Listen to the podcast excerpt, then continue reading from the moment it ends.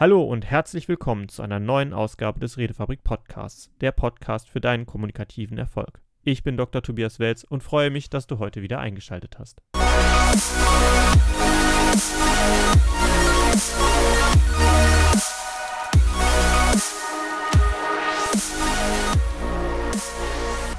Und heute schon Fragen gestellt? Heute beschäftigen wir uns tatsächlich einmal mit dem großen Komplex der Fragen und warum Fragen überhaupt relevant sind im kommunikativen Bereich, womit man Fragen heutzutage üben kann, welche Methoden man nutzen sollte, um sich zum Beispiel auf Kundengespräche vorzubereiten oder wichtige andere Termine, bei denen es darum geht, auch Informationen zusammenzubekommen. Und schließlich auch noch um das berühmte Wer fragt, der führt, ein bisschen das aufzudröseln, warum das so ist.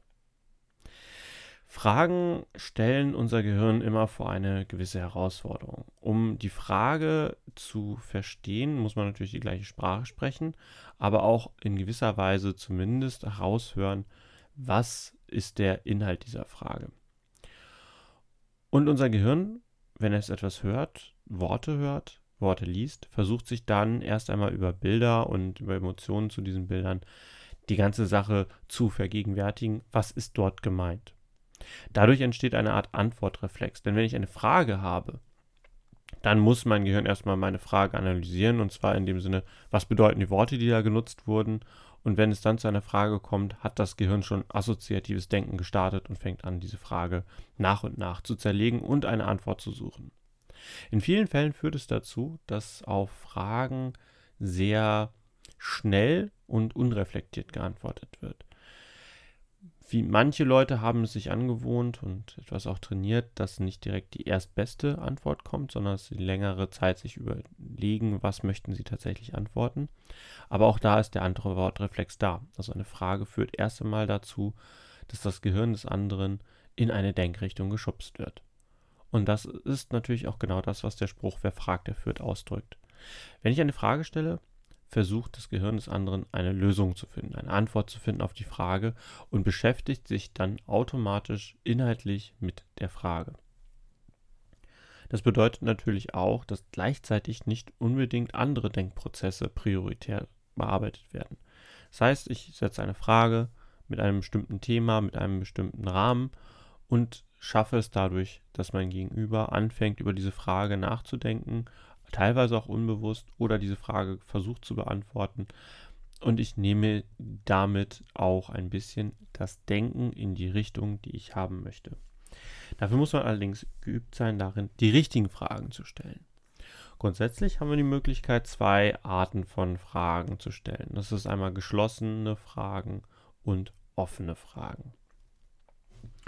Die beiden Kategorien unterscheiden sich an sich nur darin, dass bei der geschlossenen Frage eine binäre Antwortmöglichkeit da ist. Also ja, nein oder eine explizite Angabe von einer Information, von einem Fakt. Beispielsweise, hast du Hunger? Ja, nein, weiß ich nicht. Ähm, das sind natürlich drei Antwortmöglichkeiten, aber allein das Ja, Nein ist möglich und das weiß ich nicht ist ein tatsächlich Prozessstatus, der dann noch überarbeitet werden kann. Oder auch die Frage, wo warst du gestern? Gibt es eine Antwort, zum Beispiel, ich war gestern zu Hause. Das sind Abfragen, auf die klare Antworten gegeben werden können. Und dadurch meistens auch tatsächlich die Frage beantwortet und damit das Gespräch oder dieser Gesprächsabschnitt soweit beendet. Um schnell Informationen zu bekommen, eignen sich geschlossene Fragen durchaus, wenn man bestimmte Informationen abfragen möchte, die man selber dann zusammenführen kann.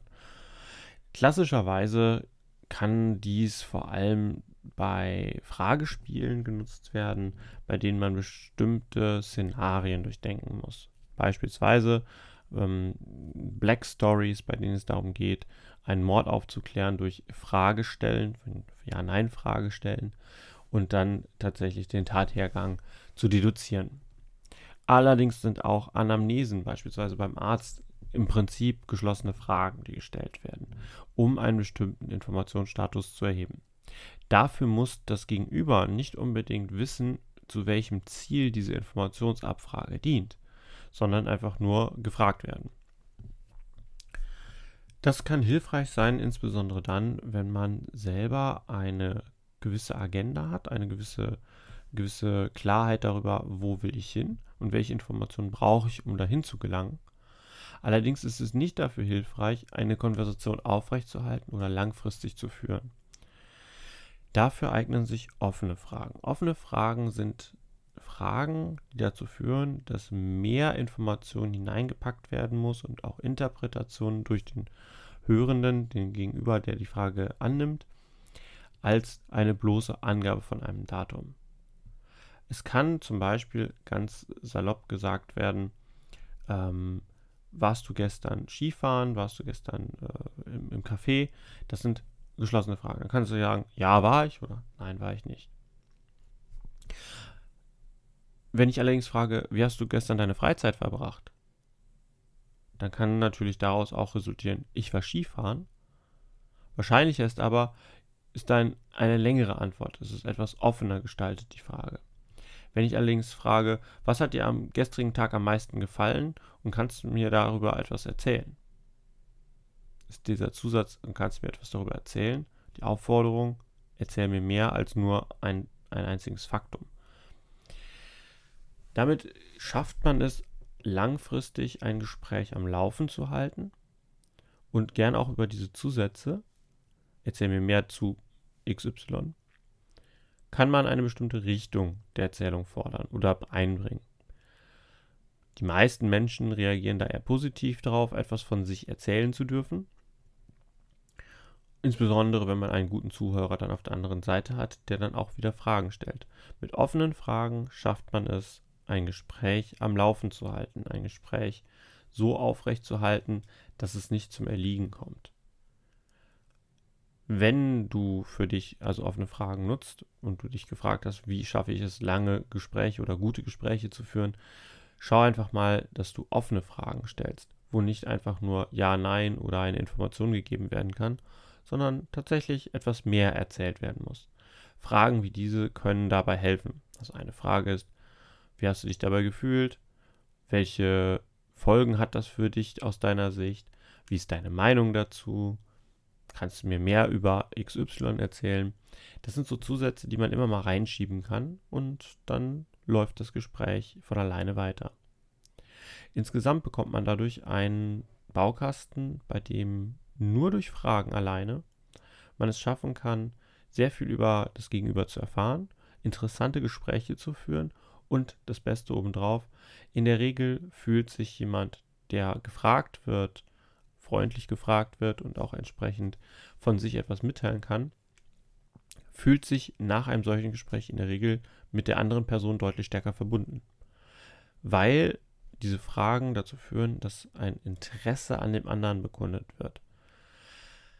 Wenn du viel fragst, kann das allerdings auch manchmal zu Verstimmung beim Gegenüber führen. Das ist immer dann der Fall, wenn die Frage von dem anderen nicht wirklich verstanden wird oder dir schon eine gewisse Absicht dahinter unterstellt wird. Deswegen ist es besonders wichtig, dass du Fragen, wenn du sie nutzen möchtest zur Gesprächsführung, dass diese Fragen ehrlich gemeint sind. Das heißt, du stellst keine Frage aus taktischen Gründen, sondern weil es dich wirklich interessiert. Allerdings zum Trainieren, das auch tatsächlich regelmäßig zu tun, manchmal fehlt einem einfach ein bisschen die Formulierungssicherheit oder einfach die Übung. Zum Üben solltest du dir schon vor einem Gespräch Gedanken dazu machen, was könnte ich fragen und wie könnte ich es fragen. Wenn es darum geht, bestimmte Ziele zu erreichen, ist es hilfreich, eine, eine, eine Art Fragesystem sich zu entwickeln. Das ist auch etwas, was bei klassischen Marketingverkäufen zum Beispiel stattfindet. Verkäufer werden da sehr stark drin geschult, die richtigen Fragen zu stellen und bei bestimmten Abzweigungen andere Fragen dann wieder weiterzurichten, einfach um den Kunden, den potenziellen Kunden durch das Gespräch zu leiten und zu lenken und im Idealfall, wenn alles moralisch richtig läuft und ethisch korrekt, im Idealfall einen informierten Menschen danach hat, der eine Entscheidung treffen kann, und zwar eine Entscheidung aus seiner tatsächlichen, aus seinem tatsächlichen eigenen Interesse heraus. Wer fragt, der führt. Das stimmt tatsächlich. Wir wissen jetzt, dass wir mit Fragen die Denkmuster des Gegenübers ein bisschen beeinflussen können und durch den Antwortreflex auch automatisch einen gewissen Rahmen ziehen, in welche Richtung der andere weiterdenken kann. Und die beiden Typen geschlossen und offene Fragen sind uns jetzt auch mal bekannter. Wir wissen, dass wir darüber Systeme aufbauen können und insgesamt mit Fragetechniken unsere Gesprächsziele leichter erreichen können. Wie trainiert man das aber heutzutage jetzt? Also wie, wie kann ich vernünftig das Ganze üben? Ich würde an der Stelle tatsächlich empfehlen, Spiele zu spielen. Interessanterweise haben wir im modernen Zeitalter es etwas verlernt, ähm, klassische soziale Gesellschaftsspiele spielen zu können, insbesondere wenn es darum geht, dass man nicht irgendwelche technische Unterstützung dabei hat. Allerdings sind Fragespiele, wie zum Beispiel das Black Stories oder auch andere ähnlich angelegte Fragespiele, sehr hilfreich für systematisches Fragenlernen. Es geht darum, Kategorien zu bilden, aus denen man entsprechend heraus die richtigen Lösungen ableiten kann. Es geht darum, in die Kommunikation mit anderen zu gehen. Das heißt, Fragespiele wie ähm, Black Stories oder auch die Birkenbildschen Apfelkuchenspiele sind extrem hilfreich, genau diese Fähigkeit zu entwickeln. Andere Fragespiele oder andere Kommunikationsspiele können auch extrem hilfreich sein. Beispielsweise sind verschiedene Pen-and-Paper-Rollenspiele sehr geeignet, ein kommunikatives Know-how aufzubauen, weil man dort auch sehr oft Fragen stellen muss. Gleichzeitig möchte ich aber auch dafür werben, insbesondere wo jetzt immer noch Abstandsregeln einzuhalten sind, dass das Ganze natürlich auch über einen Sprachchat funktionieren kann. Falls ihr mehr über Fragetechniken, Systemaufbau von korrekten Fragen wissen wollt, schreibt uns gerne einfach mal eine Info an podcast.redefabrik.net. Dann können wir auch mal vielleicht an einem konkreten Beispiel ein klein, kleines Fragesystem eröffnen oder auch nochmal mehr Hinweise zu Kommunikationsspielen geben. Dann verabschiede ich mich an dieser Stelle bei euch. Ich wünsche euch noch alles Gute und natürlich viel kommunikativen Erfolg.